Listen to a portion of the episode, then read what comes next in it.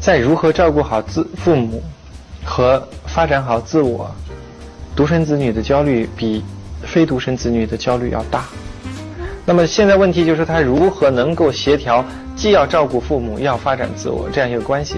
那很，其实这是个很难的事情，尤其是父母对他的期望和期盼特别高，或者父母对他的情感依赖特别强烈的时候，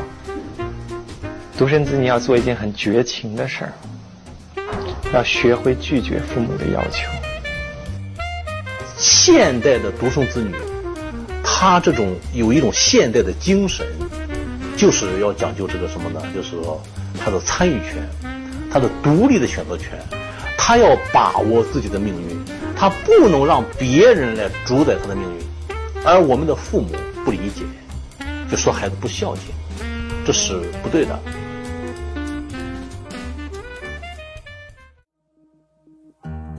这是一档嗑着瓜子儿讨论生老病死的播客节目，我们会尝试在轻松坦诚的对话中，讨论如何优雅坦然地应对从中年到老年的各种变化，无论是自己的还是父母的。大家好，欢迎收听中年延长线，我是倩倩，我是大聪聪。最近我读到了这样一则文字，想在这里分享给大家。亲爱的剑南，你还好吗？明天就是你三十六周岁的生日了，妈妈真的很想你，很想你。咱们有多少个日日夜夜没有见了？你是不是已经不再想家，不再想爸爸妈妈？在梦里，妈妈和你也有三年没有见了。我想，或许是你不再留恋生活了近三十年的家和养你的爸爸妈妈了吧？这是一位妈妈写给逝去儿子的信，刊发在一个失独家庭互助组织的公众号上。当时读完这篇内容，我整个人泣不成声，想到了一位之前和我分享他毕业论文主题的朋友。当时他的毕业论文是关于失独家庭的。他说，写完这篇论文，我不敢死，也不想去远方。时至今日，我发现身边的八零、九零甚至零零后都开始讨论如何为父母养老。今天，我们就想和大家聊一聊独生子女为父母养老的焦虑究竟从何而来。以及如何看待或者改善这些焦虑，还有因此产生的影响。我们今天的嘉宾就是前面提到的那位好朋友。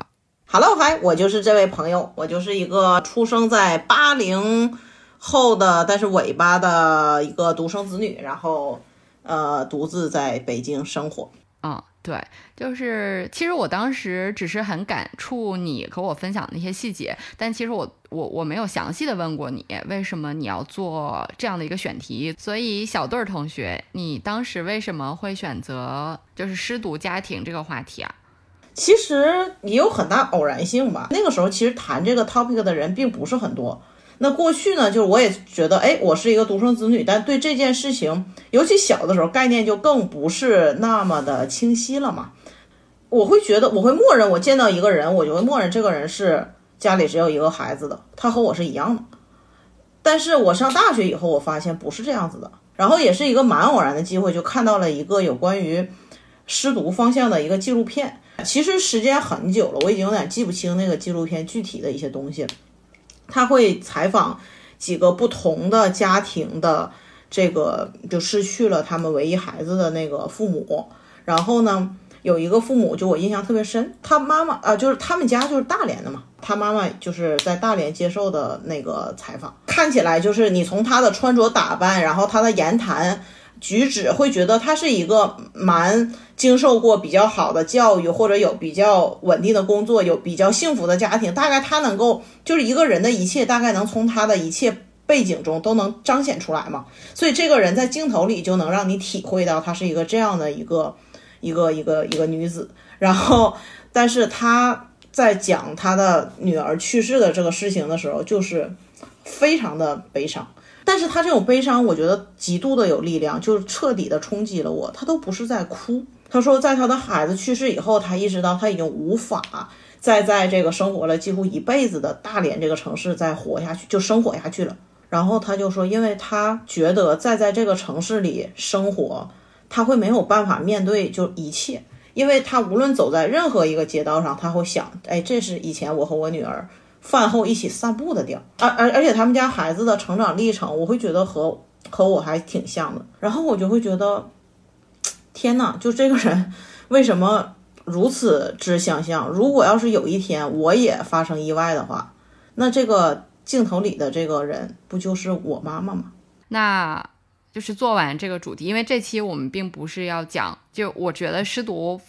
家庭的这个养老，其实以及他们所要面对的生活是很值得探讨的。但是这期就是我们的主题，可能更多的是站在我们作为独生子女这个视角。其实是因为看到了这样的主题，意识到自己的存在之于父母是多么多么重要的一件事情，可能之前都没有想到。但是因为这样子反射到自己身上之后，会有更深的体会。所以这个研究做完，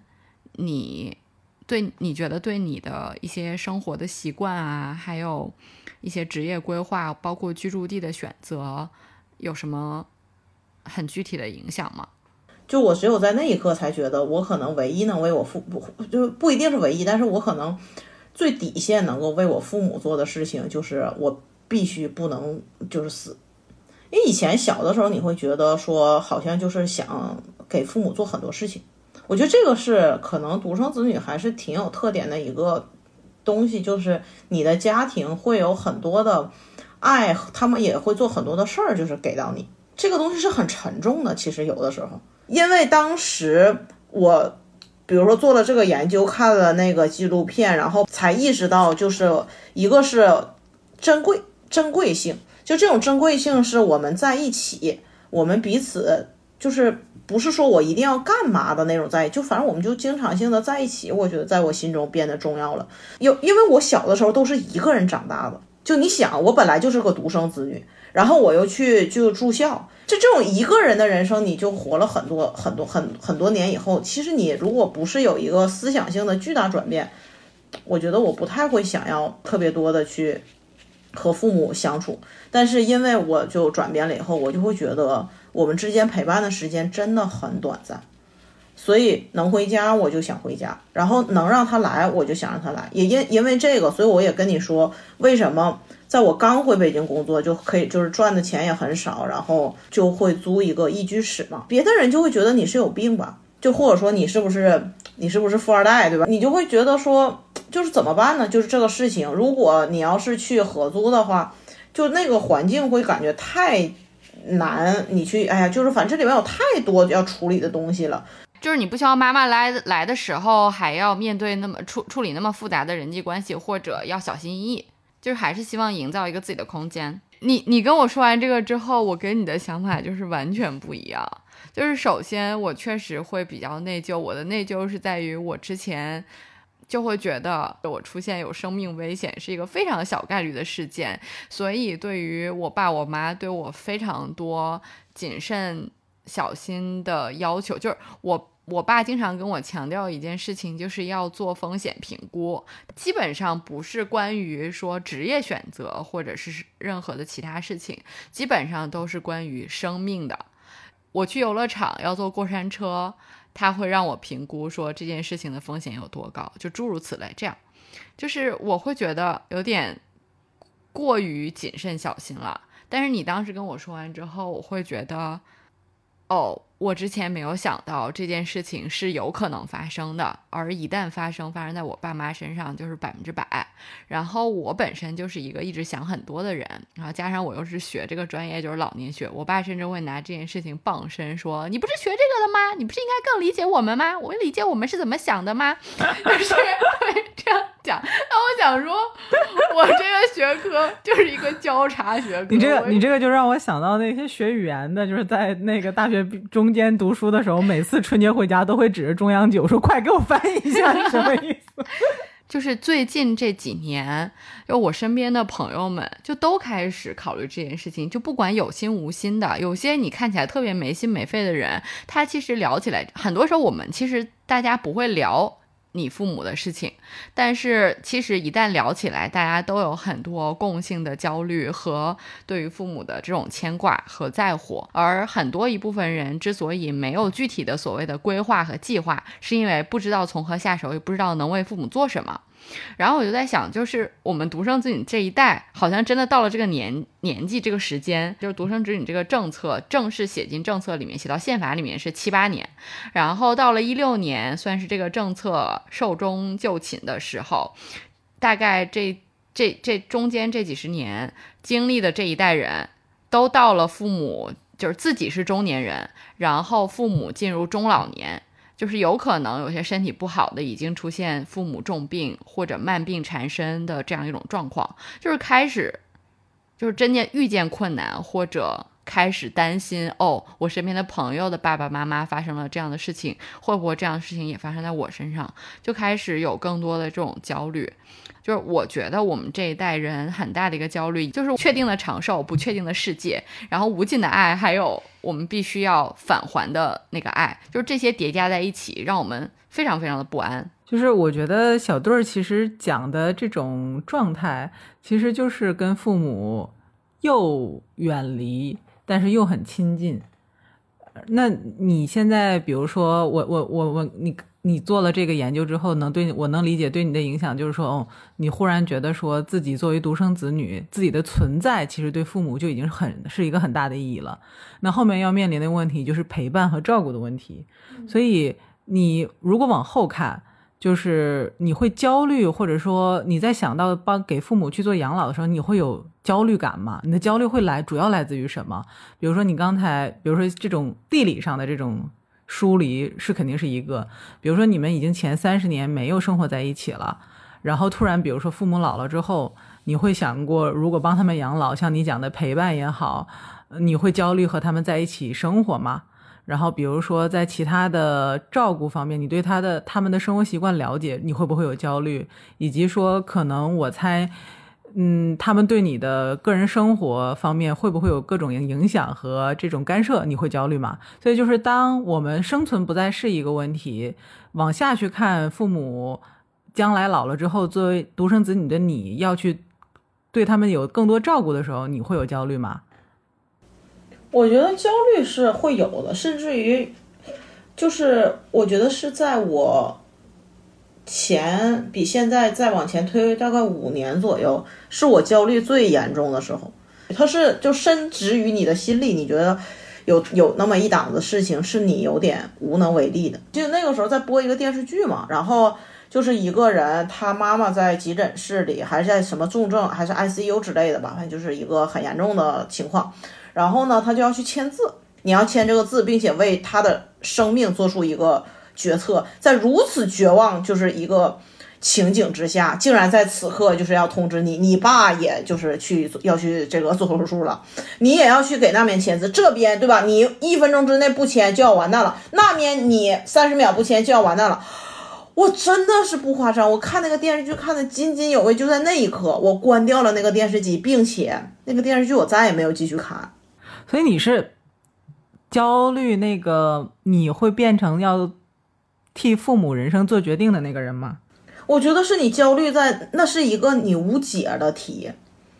就不只是做决策，就是这件事情其紧迫程度就紧迫在那儿了。我们整天上班，对吧？告诉你你要分事情的优先级，但是这就叫做分秒必争里的最高优先级，最紧迫事情就在这一秒，但是你都要做，你做不了，你你分身乏术啊。这个世界上，你就是人，活人就你就您这个自个儿一个人，嗯，就是针对你刚才说的这个点，就是我之前在一个就是豆瓣上的论坛里面看到很多人在讨论，就是关就是担心父母就是焦虑父母养老的这个问题，然后会有人说，我决定不生孩子，就把父母当自己的孩子来养，这样的话就是在。他需要我的时候，我不需要考虑其他的事情，我可以第一时间扑上前去。然后，因为妈妈养育我实在是太辛苦了，我要攒钱供她上老年大学，然后教妈妈化妆，然后给她培养兴趣爱好，带她看世界。这样的话，我就不会有遗憾。就是，然后还有的人会说，呃。我希望。就是不要，就是会有人来讨论说，一个人给爸妈养老和两个人一起为爸妈养老会不会有区别？我现在不是非常想结婚，结婚大家都说结婚可以共同抵御风险，就是在就是我知道这个这样听起来会让有人觉得非常莫名，为什么会去豆瓣上寻求这样的问题的答案？但是婚姻就是我后来一想，从社会的角度，其实婚姻它本身。就是多年下来，是是后现代赋予了它一些浪漫主义的色彩，但是原来它更多的其实就是一种社会制度。然后这个制度确实为了抵御风险的，但是作为独生子女一代，就是问出来这样的问题，就是就我能看到，就是大家背后的那些焦虑和担心。然后像你刚才说这个场景，可能 maybe 多一个人就多一份 力量，就是觉得在那一刻说，就是你知道我们。在我们节目的第二期，就是我们的好朋友他说，就是他爸爸第一次进 ICU 通知他的时候，他作为一个就是独立女性，就是之前觉得结不结婚又怎样，我一定要遇到相爱的人，可能再走进婚姻。在爸爸被推进那个手术室的那一刻，他就很想有一个肩膀可以靠。虽然想完之后就骂自己怎么可以这么想，但是那一刻就是他最真实的需求，可能就是就是这个样子。啊，所以就是就是作为独生子女一代，如果就是没有身边没有婚姻的话，可能大家就会需要其他的一些支持，觉得可能才会足以面对这样的一个场景。嗯，但是我我自己的感觉啊是这样的，就是说刚才小队讲的那个场景，我能理解他的那个无助感，是说当时当下在现场只有我一个人，这是独生子女的孤独感。嗯，那。因为我们没有兄弟姐妹，就是在那种场合上最亲密的，要么就是顺按顺位来排的话，就是兄弟姐妹。然后你刚才讲到是配偶，嗯，对吧？就是说，实际上这两种人在这种关键时刻、生死攸关的关键时刻，实际上应该是无条件的去给你支持的，嗯，对吧？那如果在两种都没有情况下的独生子女，其实我自己的感受这两年还挺深刻，就是朋友对我们是很重要的，朋友，对，就是。嗯，可能就是他有的时候这个朋友的定义已经超越了说他原来应该有的这个意义。对，就比如说小队刚才讲的这个场景，我觉得应该是，呃，我自己如果年轻的时候，可能我也会有体会。对，就是比如说你很无助的时候，你你也没有人可以商量的时候，你怎么去？但是他刚才在描述这个场景的时候，我当时脑子里想的话就是我可以打电话给倩倩。对，所以这个就是我特别想再跟小队儿问的，就是你这经过这几年之后，你现在在这这个场景里去想的时候，你还会像以前那么焦虑吗？还是说你的生活经验告诉你说，有了其实你有更有了更多的恐惧？小小队儿说，虽然我的承受能力加强了，但是升级打怪这个怪物越来越难打了。嗯，不知道哎，就是我觉得更多的成长其实是来自于。有一天，你突然就觉得说这些太难了，就有它有点像是我小的时候解解数学题，就是我我小的时候就是就是觉得是个小孩子，然后就直愣愣的觉得哈，怎么可能解不开？只要我花足够多的时间，是吧？这个题我死也要给你解出来。它是一种思维惯性，它多多少少带在那儿。这个问题就是到我有一天我意识到没办法，我觉得更多的是对自己的一种。叫什么呢？妥协还是放弃呢？就都可以。就是我，我为什么一定要方方面面都能做到呢？就甚至于我有时候是在想这个问题，我做不到啊，这没有解。你说你要求我现在就必须要找到一个人来帮我抵抗这个风险，我觉得我做不到。你说我必须在那个时候就注定要有一个朋友来帮我，我觉得我也做不到。你说我一定要通过努力工作或怎么样赚到足够多的钱，请别人，嗯，我不知道。我我觉得有。就是就是那种变换的那种感觉太强烈，以至于我不知道。而且我觉得这种感受或许是跟我们在这种，反正就是这种北京互联网这种工作有关系吧。就它的那个节奏会让你就进入了另一种生活模式的惯性里。我感觉啊。他可能是这么，就我只能说，如果你一定要让我纠音的话，我觉得是那样。然后我就会觉得哇，就是这个这份难逐渐加码到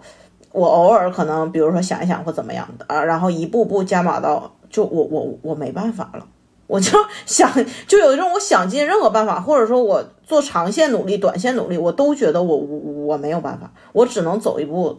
类似于走一步看一步那种感觉。于是乎，于是乎我就自我放弃，我想说那就我们就珍惜当下吧。既然这样的话，那就只能说我们能不能现在就大家都。尽量开心一点。我我我不确定啊，我只是觉得可能或许因为我这几年成长了，就是一种心智上的成长。所以小的时候，这个小是指，比如早几年，我有时候好像回家还会跟我妈吵架啥的，我忘了具体啥，反正就一些生活琐事，就可能还会多少争吵两句什什么那种感觉。但现在就真的不是太多，因为。就有什么可就也没啥可争执的，也没有什么特别多要争执，就还好，就就就就是那种感觉。嗯，我我觉得这一点其实是我们可以做的事情。嗯，从主动和被动两个方面来提升自己的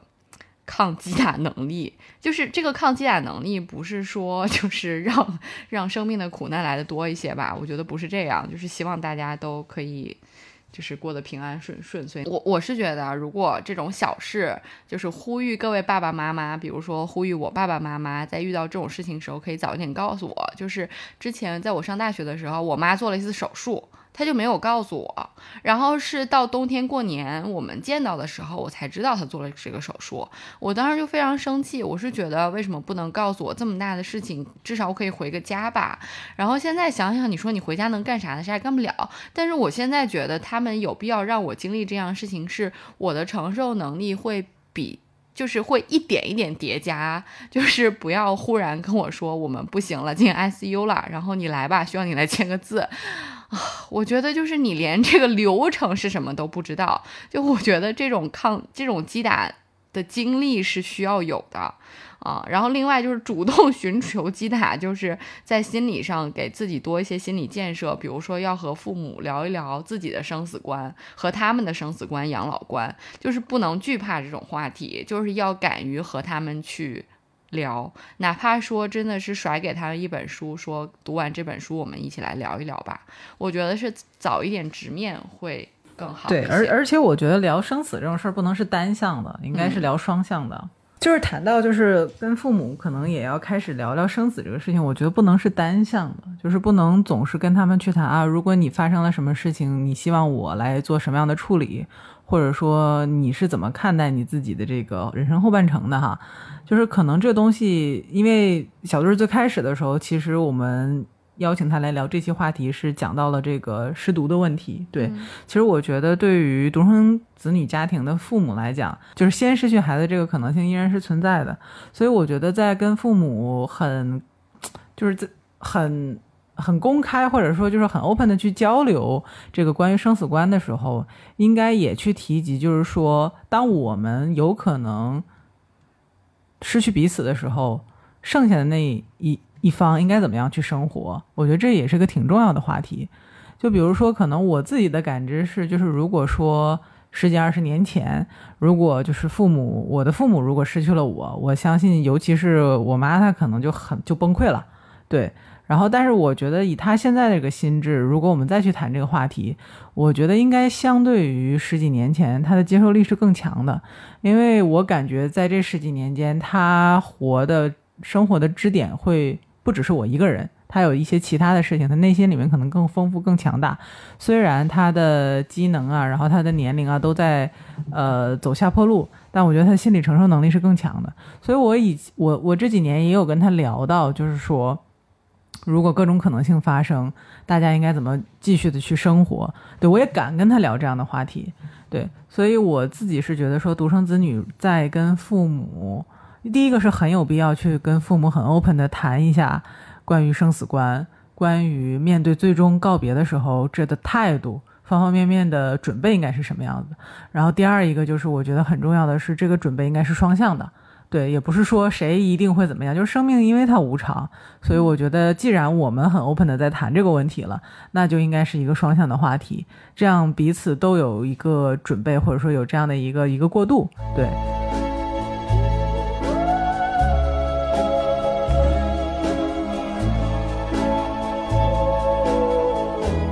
When you are gone There's no fun with the crowd. I find myself crying, even crying out loud. I could find fun, but I'd still Cause my world simply stands still when you are gone.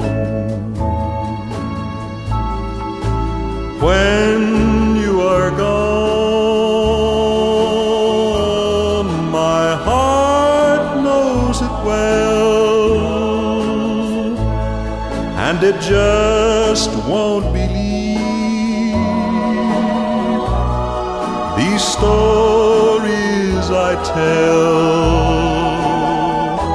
just can't get used to this being alone. And there's nothing to live for when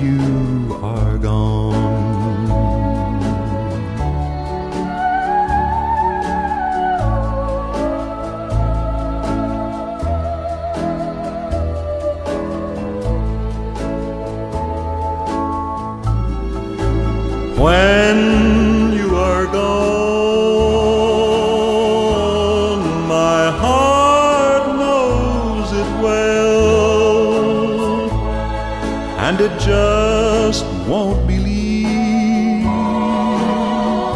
all these stories I tell. Just can't get used to this being alone. And there's nothing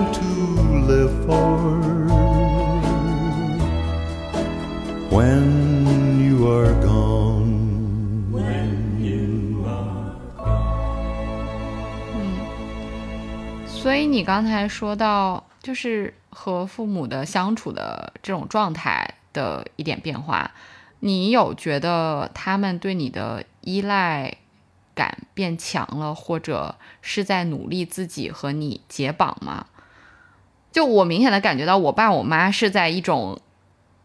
降低对我的预期和和我的关系在解绑的一个状态。我之前没有料想到会这样，就是因为我之前觉得我爸妈经常跟我讲的一话就是我们的生活，我们的每天的努力就是你，然后我们每天就是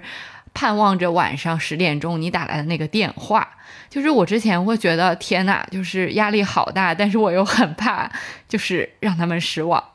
然后我之前有段时间会觉得我表现出我成长了的一个小的指标，就是我不再每天晚上打电话。当我多次听到了这句话，或者我体会到他们就是有一些调侃背后的这个潜台词之后，我觉得我为什么要用这样一个非常幼稚的指标来证明自己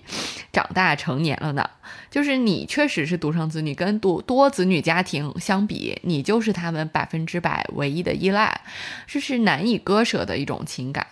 然后加上他们就是成长的年代，就是从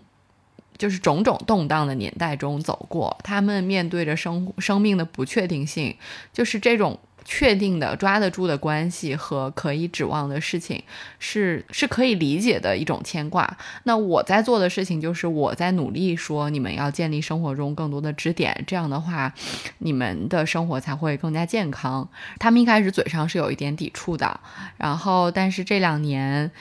呃，他们的语态就变成了一种非常常见的语式，就是我们两个养老要靠对方的，就是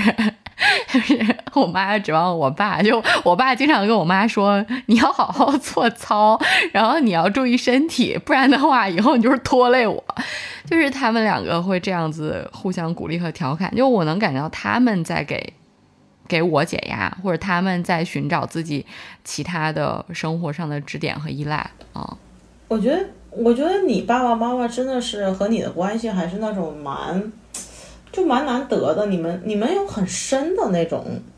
依依赖的依恋的那种关系。对我觉得还不是不是特别多家庭会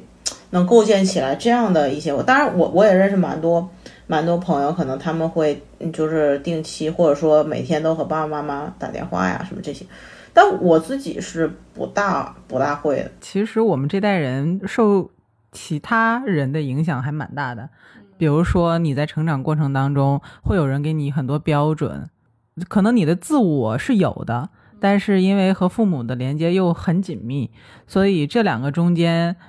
有的人可能很好的就过渡过去了。比如说像我自己，可能会因为自我和父母的认知产生很大的冲突之后，在青春期就啪就叛叛逆，就会爆发，然后再去再磨合。所以就是比如说刚才小队儿讲的，什么是孝顺父母，很多的那个概念，扫地也好，打扫卫生也好，这是其实社会其他人给我们的这个，包括比如说可能大家会觉得你们是独生子女，你们就会比较自私，这也是别人给我们下的定义。对，其实这个过程里面，我觉得我们这代人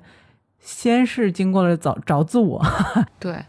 就是刚才就是小队儿在叙述他的这些经历和和想法的时候，我有一个体会，就是我们不只是独生子女，所有的子女的焦虑的来源是关于孝道的一个理解和纠结。就是我们面对的世界，其实已经不再那么推崇所谓的传统的孝道了。其实传统的孝道是的背景是家族的。强关系，然后传统的孝道更多的是一种就是权威型，就是父慈子孝，对吧？以以以父为尊。然后，但是新的一代的孝道更多的其实不是说我们不孝顺了，以前的孝顺更强调的是顺，但现在的孝顺其实更多的强调的是，其实我之前看过一个老师的论文，他是说我们不能简简单单说现在的年轻人不孝顺了，而应该是说现在的孝道观念变成了更多的强调。呃，相互型的情感支持，就是这是新的一代的孝对孝道的理解。所以，因为在这样的孝道理解下，大家不应该用传统的一些“我应该尽职尽责到什么程度”或者“我应该回馈父母到什么程度”才能就是足以回报他们来。来给自己太大的压力，我不是说在让大家逃避这样的责任，就是国家也是有法律规定的，就是有很多人是借着这样的观念淡化淡化的一个背景，给自己找借口，然后不去赡养父母，或者把这这个这个责任去推脱掉，说我不不居住在一起，我满足不了，或者我给钱就好，就是其他事情就是该谁谁解决，就是来来逃避自己的责任，就是我们不是说要。这个样子，但是就是作为独生子女，甚至作为多子女家庭的孩子们，也应该为自己适当的引入一些社会资源，然后来降低降低自己的对自己的要求和期待。我觉得至少在现在这种。大环境下，因为现在的社会就是已经家庭原子化了，就是很正常。就原来很多靠家庭宗族然后解决的问题，已经变成了用社会服务、用社会资源来解决。那。那那那势必就会是这样。我之前看过一个调查，是说，就是中国前几年还有很多的一代户，就是两代户家庭、三代户家庭，就是两代户就是比如说父母子女，这叫两代户。呃，三代同堂就叫三代户。就是这几年就是一代户明显增加，然后两代户降低，三代户维持不变。这很神奇，就是那个数字长在了哪里？就是有很多父母是像我妈现在这样，就是帮我带孩子，所以会居住在一起。但是这个居住期只限在六十到七十之间，带完孩子，他们又回归到一代户家庭，就是他们到了高龄期又开始独自居住，而不是和子女居住在一起。就是这种的所谓的空巢老人的家庭越来越多啊，当然也有单身家庭啦，就是年轻的单身人士。嗯，就是你有感受到你妈对你的这种依赖，或者你有尝试去，就是建立这种新的关系的模式吗？就是我觉得他们的心理健康其实是靠这样的一种依赖平处于一个平衡的状态来维持的。我我其实这个缓冲带是从十几年前就开始建，然后大概是在七八年前，我觉得还是建的比较失败的，就是你从就是因为我跟其实小队儿经历比较像，就是我们很早就住校啊，然后出去上学呀、其实跟父母相处的时间不是很多。然后，但是他们对你的那种强绑定、精神的强绑定，就比如说可以物化到像你讲的每天打电话、定时定点去打电话，然后他们其实对你的所有的事情都是呃知晓的，不说干预吧，但是他会就是这种远程的去掌控很多事情，看上去是你自己在做主，但实际上是他们觉得 OK，他们就不会干涉；他们觉得不 OK，他们可能就会跳出来。然后比如说，其实我爸很少了，我妈以前经常会讲说，我这辈子就是活的就是你，或者是说你就是我这个所有生活的中心。虽然我从十几年前就是开始跟他讲说，你还有你自己，然后你不要讲这种话，就是因为你话讲多了，你会自己产生一种就是。自我的暗示也好，或者是这种，就是你的意识里会这样，但是好像就这种平淡的沟、寡淡的沟通，其实他们表面上是 OK 的，但是其实没有任何改变。这事情爆发就爆发在，嗯，比如说他们对我私生活的干涉啊，然后可能会对我人生选择的一些干涉，然后就会爆发很大的矛盾。就是当他们觉得你不在他既定的路线上走的时候，他们就会很担心。然后呢，从我的角度上来讲的话，我就会觉得那是一种干涉，就会起很大的冲突和矛盾。然后再包括可能我自己，呃，忽然意识到，就是说，嗯，可能因为自己的身体条件，不见得你都可以活得 活活得比他们久的时候，就是我会有自我反思，我觉得这是一个很大的问题。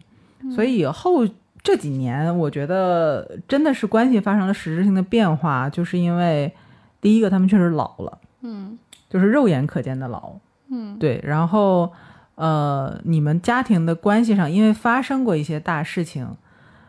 他会发现你的判断要强于他的判断，嗯所以他愿意坐下来，真的从精神层面上去听进去你跟你你跟他们讲的一些话，比如说，我会跟他讲，你要有自我，嗯。这个自我不光是你跟我的母女关系，还有你跟我姥姥的母女关系，嗯。你跟我爸爸的关系，以及我会跟我爸爸讲说，这种你的不良的行为习惯，可能产生的影响，不是说像小的时候我不喜欢而已，而是说它可能会给家庭带来一些影响，嗯。种种方面吧。我觉得这些年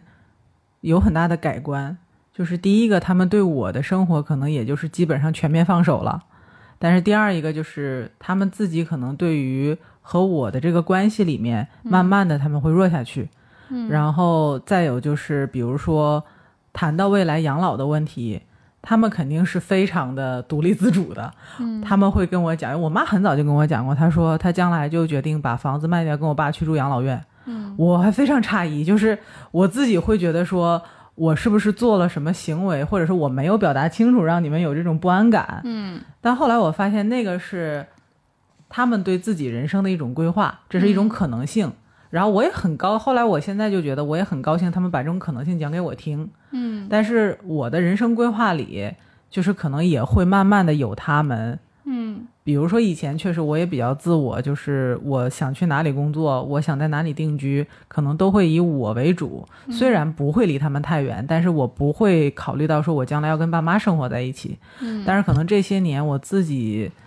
呃，在一些比如说生活上的选择上，我会考虑后续可能会有这样的影响。嗯对，然后比如说像买房子啊，比如说定居啊这些，嗯就是尽可能的还是离他们近一些，或者说选择他们能够适应的城市去把这个可能性留出来。嗯对，所以就是你刚才讲到的，就是你和爸爸妈妈之间，其实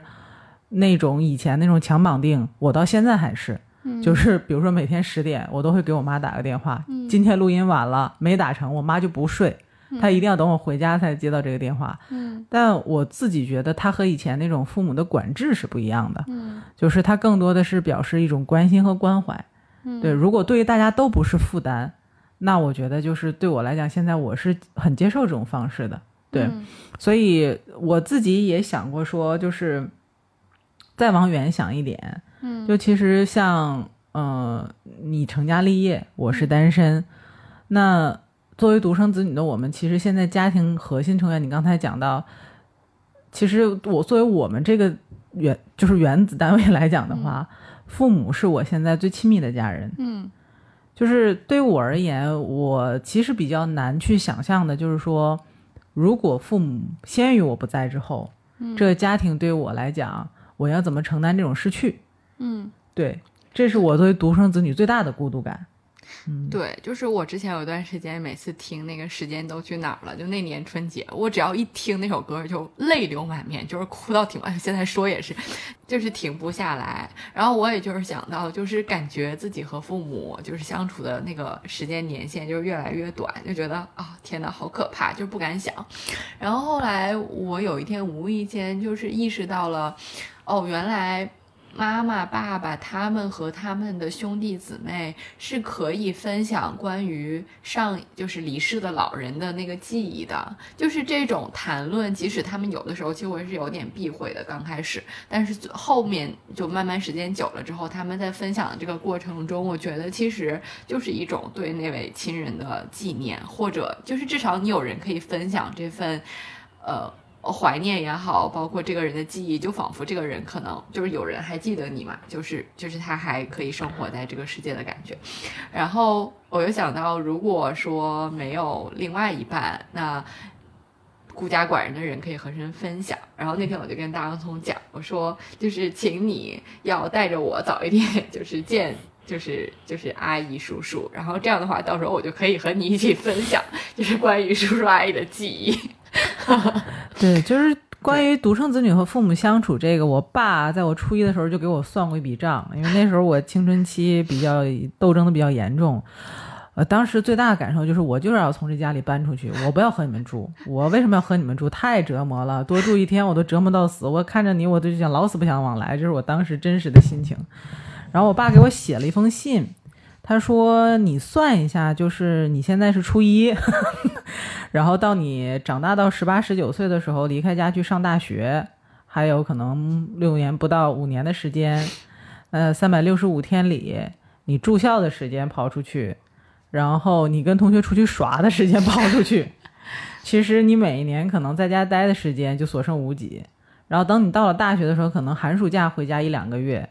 然后可能你一天在一年在家的时间可能就是六十天，然后你之后工作成家立业，可能你在家里面和父母待的时间就少之又少。就他那个数字算出来之后，我记得我当时就非常的受震叔叔好。厉害，叔叔这个思维能力好强。我记得就是和父母相处那个多长时间，那个点点点那个表格，不是我们上大学校内网上好像流行对。，我出去时候他给我算一笔账，我当时记得就是那个他给我算的和父母相处天数应该就是个三位数。嗯，我当时忽然一下，就是你看我那年十十三四岁，我突然觉得我以前觉得人生好长啊，我和我爸我妈相处时间那就是漫无止境啊。然后，但我爸当时给我算那个数之后，我就突然想，就怎么就剩这么几天了？然后不幸被他严重的是，我现在从事这个工作的话，可能一年三百六十五天，大部分的时间都不在家里面，更不要提跟他们相处的时间，可能一年跟他们相处时间就是两位数。就在这种情况下，我忽然就我那个时候就有意识到说，其实哦，人生虽然很长，但是你可能跟父母相处时间所剩无几，就是真的是倒计时的方式在在算的，对，所以就是作为独生子女而而言，就是像尤其像我们这种单身，你刚才讲到的，就是我自己觉得。嗯，确实，我现在也很难想到一个解决解决方案，说怎么样去面临失去后的这种孤独感。但我觉得它一定是非常强大的。呃，我现在能做的就是我尽量的去多做一些提前式的心理建设，嗯。啊、然后呃，如果有可能的话，就是多创立一些跟他们的回忆，嗯。然后还有就是说，尽可能的把自己的这个以后的生活安排的多支点一些，比如说逢年过节多去串串门。儿，对，就很难想象，真的是现在说起来很轻松，但我想每一个经历的人，真的就可能真的是很难想象，嗯。对，就我们其实这一期的内容，并不是想要弱化就是多子女家庭的这种养面对父母养老的困难。我觉得可能有兄弟姊妹会有他的好处，比如说成长过程的孤单，可能父母来自父母的期待或者关注有可能没有那么完整，但是。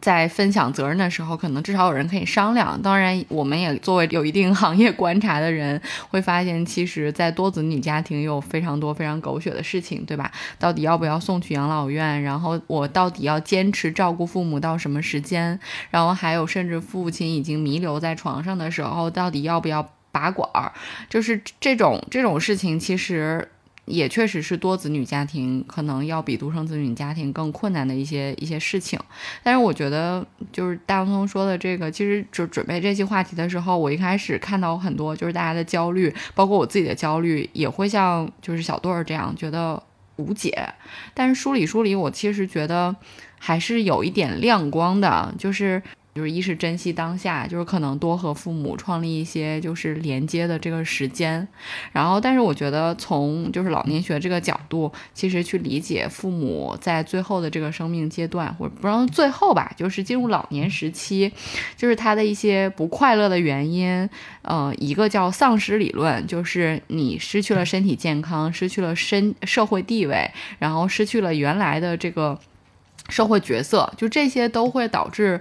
爸妈他们的这个嗯心理变得更脆弱，然后也更依赖我们。那如果我们想要对抗这个问题，希望他们健康，希望他们快乐，就是希望他们的所谓的健康寿命更长，就是要从这几个方面帮他去解决问题嘛。健康的话，那就是。就是不能说到了他六十岁，他退休了，然后你已经工作很忙的状态下跟他说，你要天天去锻炼啊，你要天天去走圈啊。我跟就是身边的人说，如果你想让爸妈建立一个好的习惯，你只能放假回去的时候连着陪他去广场走五天的圈儿，然后呢，他可能才能建立这样习惯，觉得这个好。或者送给他们一只狗 对对对，可以听我们之前那一期关于养宠物的那一期。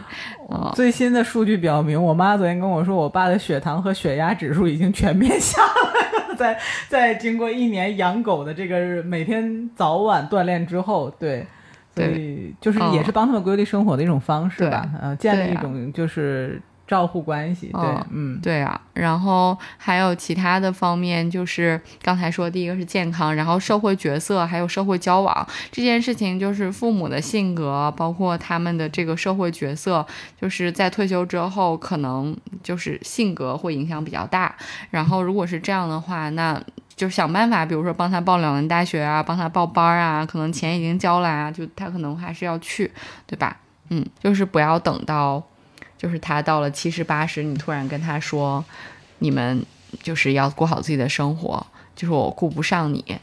而是可能早一点，既建立一种比较健康的沟通，确保大家彼此什么事情都要就是都知道，就不是像我之前，就像我之前呼吁的那样，就是不要父母和子女两彼此之间双向都是报喜不报忧，这样的话，真的出了事情，就是彼此都没有心理准备，这样的话关系就会越来越远，就像我们。朋友之间讲话会说人是麻烦出来的嘛，对吧？如果你什么事情都不跟爸妈讲，然后爸妈也什么事情都怕子女担心，那这样的关系就就很难建立一个正常的信息流动。对，就是这样，就会非常不好。嗯，就是我之前读到上海师范大学心理学院教授叫陈默老师，他分享的一篇就是他的一个演讲，就是他在演讲里面说到的一句话，对我触动挺大的。他说：“孩子们，谁告诉你家长的幸福要你来负责呢？这个世界上没有任何一个人可以对另和另一个人的幸福负责任。你要记住，幸福是自己的主观人生体验。就我觉得，就还挺有道理的。嗯，就是父母也有他们的功课需要成长，我们要做的可能是尽自己所能，就是做一些准备。”做好课题分离嘛，就是你你有时候懂一个道理，但是你真的体会到它还有差别，因为你会有一天意识到，就是你会有一天意识到你父你父母有一些问题需要去解，但是那是他们的问题，但是他们的功课，他们要去解决这件事情。那么你有一些问题你要去解，这是你的功课，你要去解决这个问题。你既不能帮他解他的功课，他也没有帮没有义务和道理来帮你解你的功课。所以你们自己做好自己的功课就可以了。那当每每当就有一个困难被描述的特别庞大和巨大的时候，其实是因为这里面有太多题藏在一个问题下面了。那么这个时候我们就要做课题分离，看一看这个题里到底哪些是你该背负的，哪些是别人该背负的。就是有的时候有一些难，可能我觉得也是来自于想把自己当英雄吧，但最后发现我们每个人其实就是普通人，你就是个大活人，你就做好大活人该做的那部分就行了。你不要把自己过度的去美化自己，也不要去矮化别人，但是也就既不依赖别人，也不。呃，也不这个就是怎么说抛弃别人，就我们就是有有爱的，能够去维护我们之间美好的关系就可以了。所以就各自去解各自的题。我觉得你刚才说的就是这个意思，就是课题做好课题分离，每个人。好的，就是你讲的更学术、更高级了一点。嗯，很感谢你这么高级、这么有高度的收尾，让我们我让我们节目的知识性又提升了呢。我们一直希望自己是一档知识分子节目，对，就是就是做好自己该做的功课。比如说，爸爸妈妈们一定要按时体检哦，不要觉得体检就是嗯发现了问题，就是不不体检就发现不了问题，我不知道就没事儿，就是对，然后。嗯，作为子女的我们，就是如果打算让父母居住到另一个城市，那么提前和他们聊一聊他们的意愿，然后如果经济可负担的话，早一点把他们接到一起，让他们也提前适应这个新的环境，然后让他们在新的环境里面去建立那种社区的连接感，参加这个社区的活动。嗯，就像上一期我们的那个老李提到的，就是就是不要想着说，其实一定要某个乡村才能抱团养老，对吧？其实你在社区里面也是。一种，嗯，这种邻里之间的关呃关照和关系，所以这样的关系下面也不见得就不是是抱团养老，彼此支持，嗯，所以这期的节目就是这些，希望嗯大家能够得到一些共鸣，还有抚慰。谢谢小豆儿，谢谢小豆儿。感谢大家收听本期内容。我们的听友微信群已经开通，欢迎添加小助手 disrupt aging 二零二一的微信 d i s r u p t a g i n g 二零二一，成为我们的好朋友。入群和我们分享讨论你的生活困惑，或者向我们推荐主题以及身边的嘉宾。大家也可以查看 show notes 以及节目详情中的相关信息，与我们联系。期待和大家相见。